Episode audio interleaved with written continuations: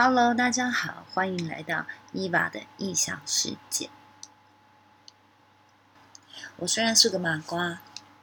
但在生活中，我常常会觉得宇宙它一直用它的方式在照顾我。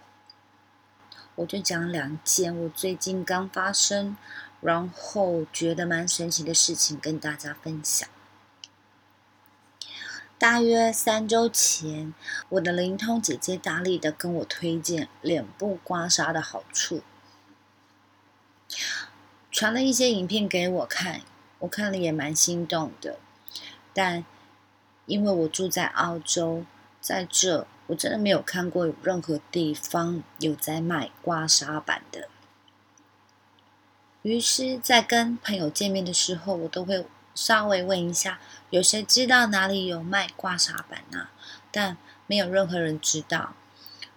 有天去吃饭，在餐厅附近有一家 Daiso Japan， 在台湾叫大创的店。如果有去逛过大创的人应该都知道它，它就是那种很平价的杂货生活用品店。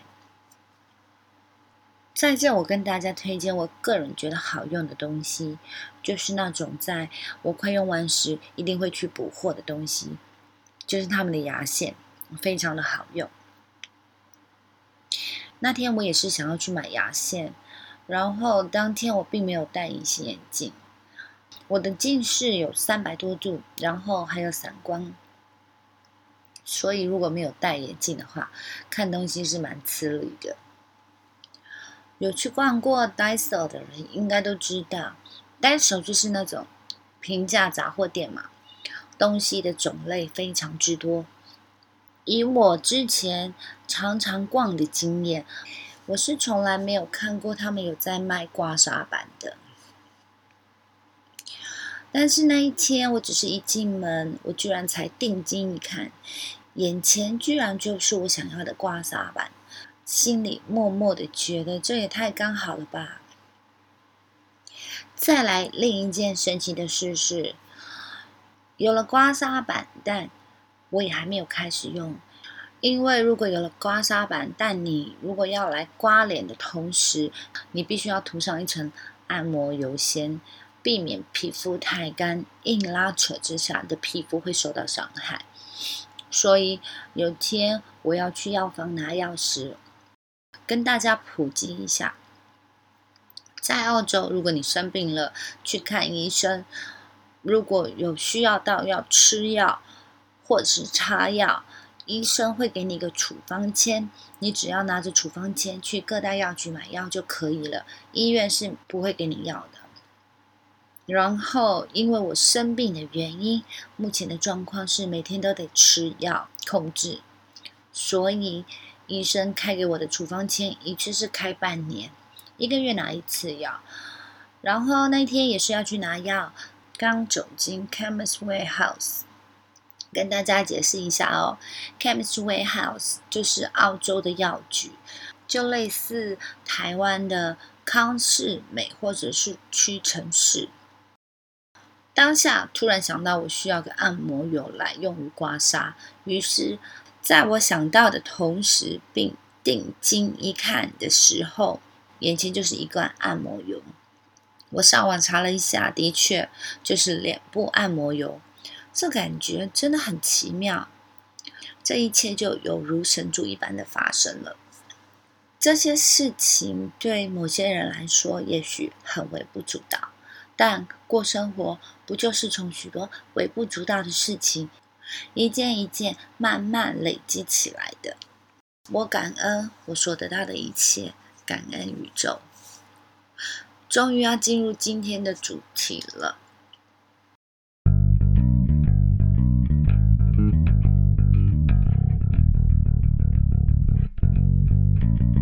今天想要跟大家聊一聊，就是江歌案出现了惊天反转，刘星晒出了最后的证据，说江歌妈妈你就认了吧。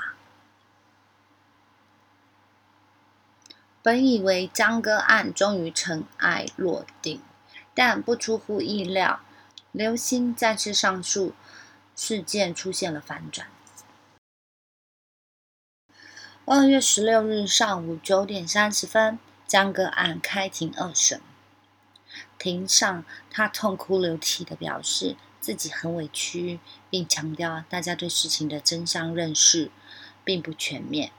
堂而皇之地提出了三点质疑。第一点，江秋玲，也就是江哥的妈妈，长期非法侵害刘鑫及其多名家人。第二点，江秋莲在案件中存在故意误导和欺骗。第三点，江秋莲存在非法网暴，以此为理由，并要求案件重审，甚至拿已然安息的刘学洲做治愈。五年来，我一直觉得事情有真相大白的一天，我一直在等，可是一次次的绝望，我一直避免成为刘学洲，言辞之间毫无悔意，恐吓意味明显。拜托，已经什么时候了，还想要情绪勒索大家，厚颜无耻。庭审结束后，刘鑫的戏码还没有结束，他带着所谓的闺蜜召开了媒体见面会，还在媒体面前痛哭，表示我没有错，你们想置我于死地。开口闭口都是清白，字字句句都是无辜，这丑陋的嘴脸令人咋舌。在法院门口，有个阿姨千里迢迢赶来，只为了给江哥妈妈一个支持。他说，我希望江哥妈妈一定不要相信他们的演戏，一定要维持原判。语言之情切，让人动容。普通人都明白刘鑫之恶，但刘鑫却毫无廉耻，一再为自己的所作所为寻找借口。有些人啊，真的只是两条腿行走的恶魔，有些人真的不配为人。江歌案的种种，让我不由得想起了多年前震惊英美真实的室友谋杀案。二零零七年十一月三号，意大利的警察局接到了一通报警电话，称有人死了。当地警察快速地赶往现场，经验丰富的他们在开门的一瞬间也被屋里的场景震惊。所有的东西都乱成一团，书本、裤子、内衣散落在地上，目光所及是大块的刺眼的鲜红色。掀开被子，血泊中躺着一个半身赤裸的女孩梅雷迪斯·克彻。发现时，喉咙被割开，身上被连捅十几刀，更可怕的是全身有不同程度的大面积淤青，下体撕裂，遭受了严重的暴力性侵。警察深知事态严重，快速的展开讯问。第一个对象就是发现尸体的报警人，也是死者的舍友阿曼达·诺克斯。面对警方的讯问，阿曼达哭得梨花带雨，表示虽然被害者是他的好朋友，但他完全不知情，还声称自己前一天晚上一直和男友拉斐尔在一起，根本不在公寓。这不由得让人想到刘鑫，一个强调自己无辜，不小心把好朋友江哥推向凶手，一个强调自己不知情，好朋友的生死和自己完全无关，将一切推得干干净净，仿佛置身事外。但事情真的有想象中的那么简单吗？并不是。真相揭开才会发现，比鬼更可怕的是人心。经过 D N A 及指纹的证据分析，警方快速地锁定了凶手，是经常来公寓玩的篮球运动员盖德。但案情梳理的过程中，现场警方发现了一个细节，在警方到达时，屋内的阿曼达和男友神色镇定。凶手盖德也愤怒地表示，凭什么只抓自己？被指认阿曼达和她的男友当时就在家里。调取监控后，警方发现阿曼达在事发前后曾在宿舍停车场出没，并且在发现尸体报案后，她与男友站在公寓外公然的亲吻跟拥抱，完全不见审讯时的悲伤。这一切就像作秀一般，这一幕细思极恐，令人浑身发麻。也就是说，阿曼达不仅撒了谎，很有可能对室友梅雷迪斯见死不救，又或许他就是直接的参与人。有了这个恐怖的推断后，警方进一步取证调查，在受害者梅雷迪斯的胸罩扣子上找到了阿曼达男友的 D N A， 并在浴室的血迹里找到了与阿曼达男友右脚长度吻合的脚印，甚至在凶案现场的血迹里找到了两个人的 D N A， 连凶器刀柄上都有阿曼达的 D N A， 刀尖上则是室友的血。种种证据指向凶手绝对不止一个人，性侵梅雷迪斯的很可能也包括阿曼达的男友。在各种证据的轰炸下，阿曼达和男友快速翻了供，他语气激烈的表示自己记错了，当时自己在家里，他因为太过于紧张，害怕被牵连，才会和男友破坏了现场，撒了谎，并向警察坦白，是我是听到了梅雷迪斯的惨叫声，可是我当时嗑了药，我什么都不清楚。自己的同居室友好姐妹在另一个房间被强奸杀害，而她竟然视若无睹，不给予帮助。这和流星如出一辙，面对好友的呼救置若罔闻，将人命抛之脑后。面对外界的调查，各种逃避、借口漏洞百出，只求别波及自身。如此的冷血无情、薄情寡义，令人心凉。即便多次狡辩，但证据确凿，意大利快速做出了审判，三人被捕入狱，阿曼达获二十六年监禁裁决。本以为事情到了这个地步，终于画下了句点，坏人绳之以法，以为女孩在天之灵，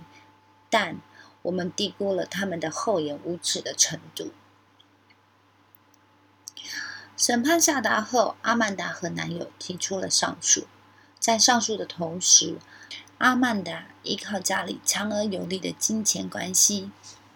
聘请了在西雅图知名公司，各个地万豪，发动了庞大的舆论与公关活动，并利用资本将此事定期在美国晨间谈话中播报。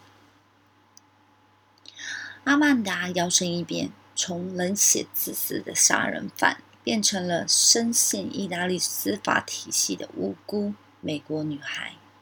就像流星如今这般操控舆论，身后跟着一些狗狗蝇营之辈。更令人猜想不到的是，二零一一年案件竟出现了惊天逆转。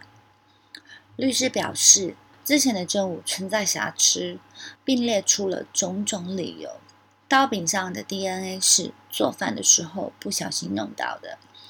刀口有血迹，是盖的杀人时不小心碰到，胸罩扣上有男友的 D N A， 可能是被其他证物污染的，因为该证物在案发后七周才找到。当时的现场混乱，很多证据都被破坏，能证明当时他们两人在现场，不能证明参与杀人。这样一来，原本能够定罪两人的证据全部都被打翻。意大利法庭只得在一片寂静的宣判庭上宣布二人无罪释放。阿曼达当即回了美国，他的家人高呼迟到的正义终于来临，大张旗鼓地迎接他，而他竟毫无廉耻地利用梅雷迪斯死亡大做文章，不仅出了自传，还登上访谈节目，多次表达自己与舍友梅雷迪斯的深厚友情，借此赚得盆满钵满。这和流行一模一样。面对这样的结果，梅雷迪斯的家人无法认同，更悲愤不已，不断崩溃的追问，但换来的是一次又一次的拒而不见。那一晚，梅雷迪斯究竟发生了什么？在阿曼达和男友的谎言与质问下，一切全然不知。那一天，江哥究竟发生了什么？在流星与城市风的谎言与推诿下，真相永远掩埋。时至今日，流星举着无辜者的招牌再次上诉，他何尝不是另一个阿曼达？未曾承担冷血旁观的责任，未曾向江歌妈妈道歉，甚至出言挑判，未曾真正认识自己的错误，甚至把自己当作无辜者，踩着好友的尸体敛财。他们的所作所为、所言所行，让我想起了魑魅魍魉、禽兽，良心早已泯灭。但正如富勒所说，黎明前的时分是最黑暗的，但黎明终将来临。始终相信，不是所有的恶都等不来最终的结果。新闻报道，江歌母亲控诉流星案，二审择期宣判。我相信法律会给出一个正义的宣判，因为有时候让一些人得到应有的惩罚才是最大的善。比鬼更可怕的是人心。今天的故事就到此为止咯，希望你们会喜欢。如果你们喜欢我的节目的话，请帮我订阅跟分享，或者是你们对今天的故事有什么样的想法，亦或是你们自己有什么样的故事想跟我分享，欢迎你们来信告诉我哦。然后要怎么写信给我呢？很简单，在我每一集的叙述里面都有我的 I G 账号，还有我的 email 账号。最简单的方式就是加入我的 I G， 然后私讯给我。如果我有空的话，会在我的节目里把你们的故事分享给大家。先这样子咯，那我们下个礼拜再见，拜拜。